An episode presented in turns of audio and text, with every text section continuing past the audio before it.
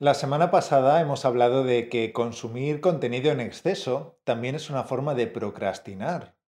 Muchas veces consumimos tantísimo contenido para, de esta forma, justificarnos ante nosotros mismos que estamos aprendiendo, ya que escuchamos muchos podcasts, leemos mucho, eh, vemos muchas películas, etc. Sin embargo, concluimos que muchas veces consumir tanto contenido es una manera de eludir el trabajo serio y profundo que realmente nos ayudaría a alcanzar la fluidez.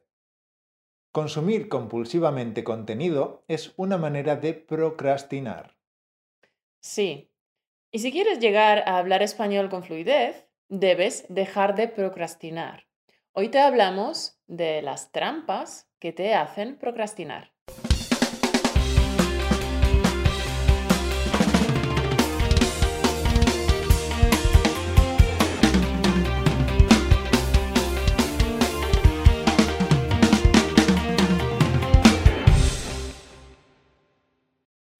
Ojo, porque la procrastinación es como un camaleón, ya sabes, ese gracioso animalillo que coge prestados los colores de su entorno para camuflarse.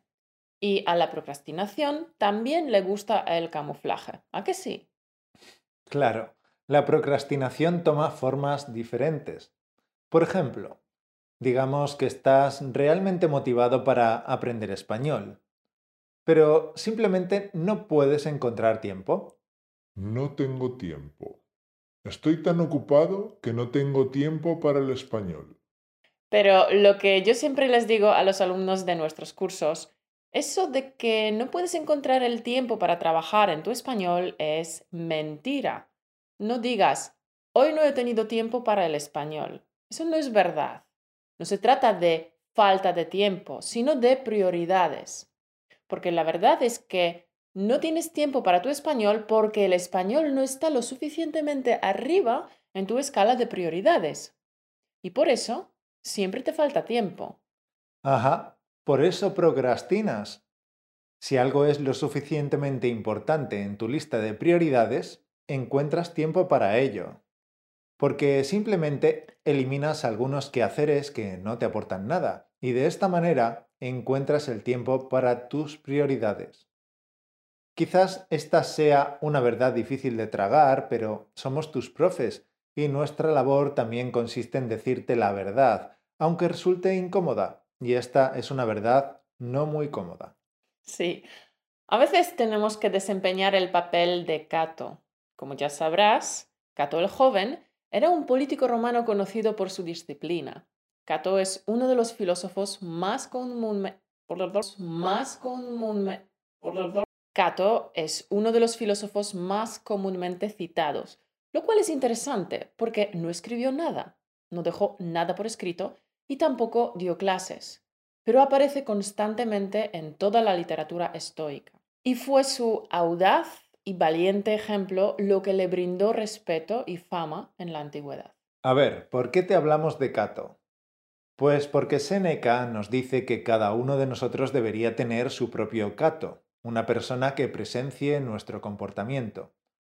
Y no necesariamente tiene que ser una persona que esté presente de forma física en nuestra vida, basta con que sea testigo en nuestras mentes de nuestros actos. Y entonces, cuando queramos holgazanear un poco, o procrastinar, o hacer trampas, pues entonces nuestro propio Cato nos reñirá diciendo, oye tú, deja de procrastinar y ponte a trabajar. Tener nuestro propio Cato nos ayudará a retomar el camino hacia nuestros objetivos y hacia una vida acorde con nuestros valores, principios y sueños. Sí, si tienes tu propio Cato en la cabeza es genial, porque entonces, cuando un día te pillas diciéndote a ti mismo algo como necesito mejorar mi español, estoy listo para hacerlo, tengo tantísimas ganas, pero no puedo porque estoy realmente muy ocupado, entonces tu propio Cato te dirá, Hmm, ¿En serio? ¿No tienes tiempo? ¿De verdad no tienes tiempo? ¿O es que estás procrastinando lo que es realmente importante y malgastas tu tiempo en tonterías? Sí, sí, muchas veces debajo del no tengo tiempo simplemente se esconde nuestro yo procrastinador. Por supuesto que hay muchas personas realmente ocupadas en la vida, pero la mayoría de nosotros, sin darnos cuenta, simplemente perdemos mucho tiempo mirando Facebook, cotilleando en la vida de los famosos o viendo la tele más de lo necesario. Y aunque todas estas actividades están bien y no tenemos nada en contra de hacerlas de vez en cuando, si las hacemos todos los días, sin darnos cuenta nuestros sueños se nos escapan. Es importante prestar atención a nuestras vidas. Si prestas atención, te darás cuenta de qué cosas te roban el tiempo y por consiguiente puedes fácilmente reemplazar algunas de estas cosas por tus hobbies o actividades que realmente te apasionan, como aprender un idioma, aprender a tocar un instrumento, escribir un libro o no sé, cualquier sueño que tengas y que ahora no tienes tiempo para realizar. Y no estamos diciendo que tienes que dejar de mirar Facebook del todo o dejar de ver tu serie favorita. Simplemente sugerimos que, haciendo un poquito menos de estas actividades, un poco menos de estos ladrones de tiempo, liberarás algo de tiempo que podrás dedicar a tu español. Y si realmente deseas aprender a hablar español, entonces, desde luego, este pequeño cambio de estilo de vida vale la pena. ¿Te apuntas a este desafío de cambio de estilo de vida? Venga, valiente, tú puedes.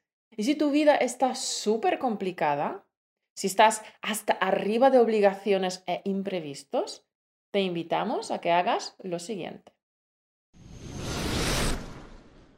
Para descubrir los momentos improductivos en tu vida, te proponemos lo siguiente. Atento y verás que sacarás un montón de horas vacías que a partir de ahora podrás dedicar a tu desarrollo personal. Ya verás, te cuento. Durante un día o dos, Fíjate bien cómo usas los huecos en tu día. Entre una tarea y otra, entre una reunión y otra, ¿vale? ¿Dedicas 15 minutos de tu hora para comer a mirar tu Instagram?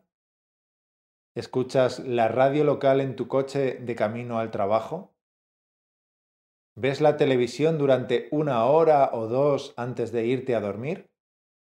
Cuando realmente empezamos a prestar atención a qué hacemos, cuando tenemos un hueco, muy rápido nos damos cuenta de que perdemos muchísimo tiempo haciendo cosas inútiles e innecesarias, cosas que no necesitamos hacer y que las hacemos con mucha más frecuencia de lo que nos gustaría admitirnos a nosotros mismos. Identifica qué actividades innecesarias podrías eliminar. Y luego te proponemos que empieces suave, ¿vale?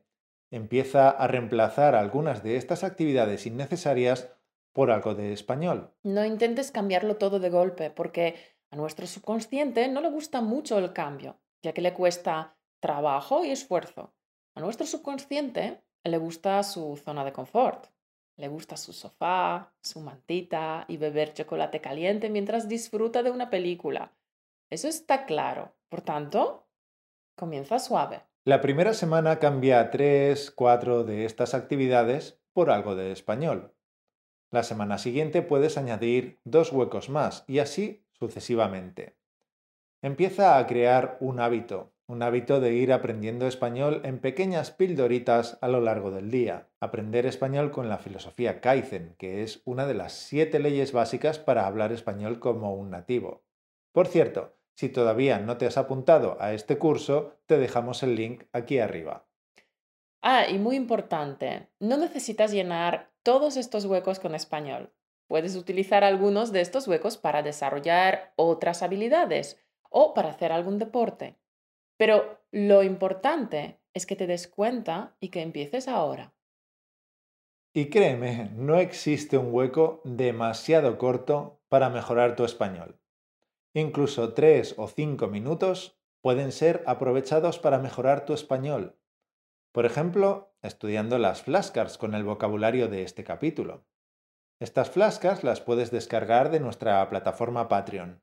Nosotros trabajamos con las flashcards especialmente en estos huecos tontos en los que normalmente veríamos Instagram, por ejemplo, mientras espero a que se haga el café.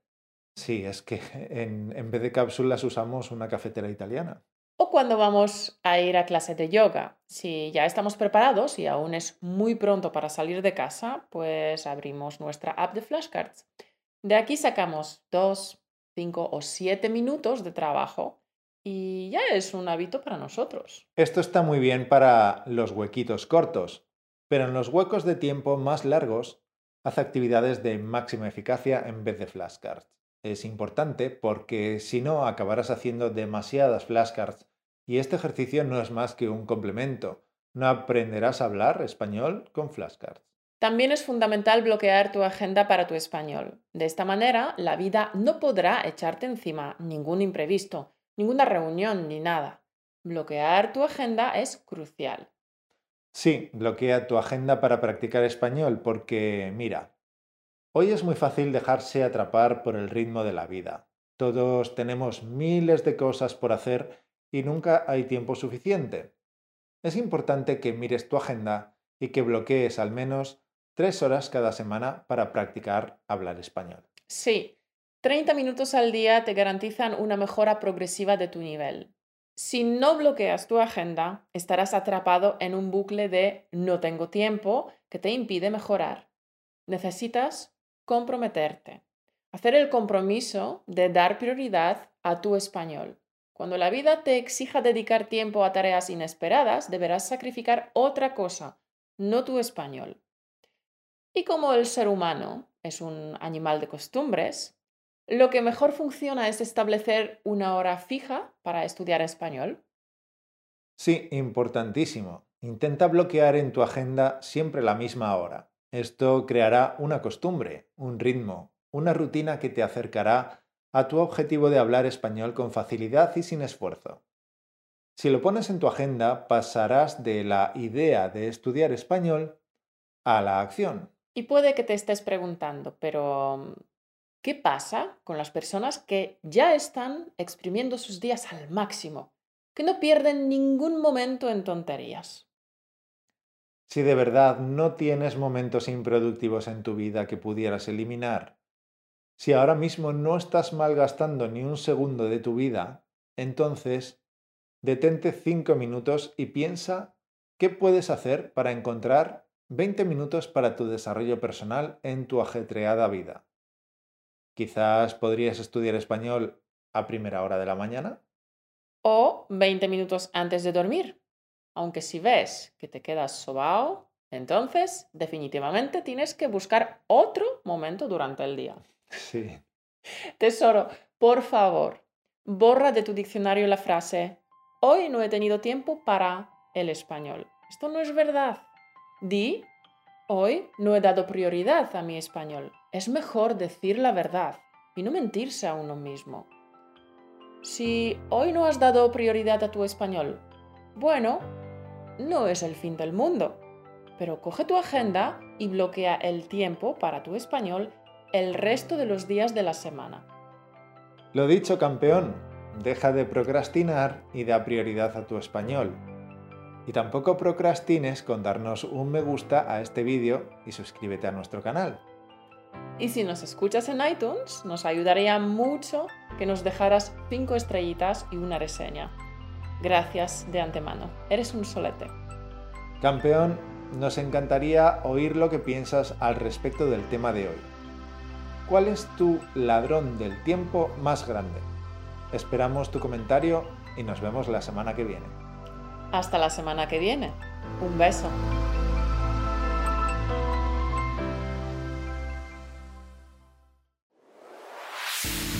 Gracias por escucharnos.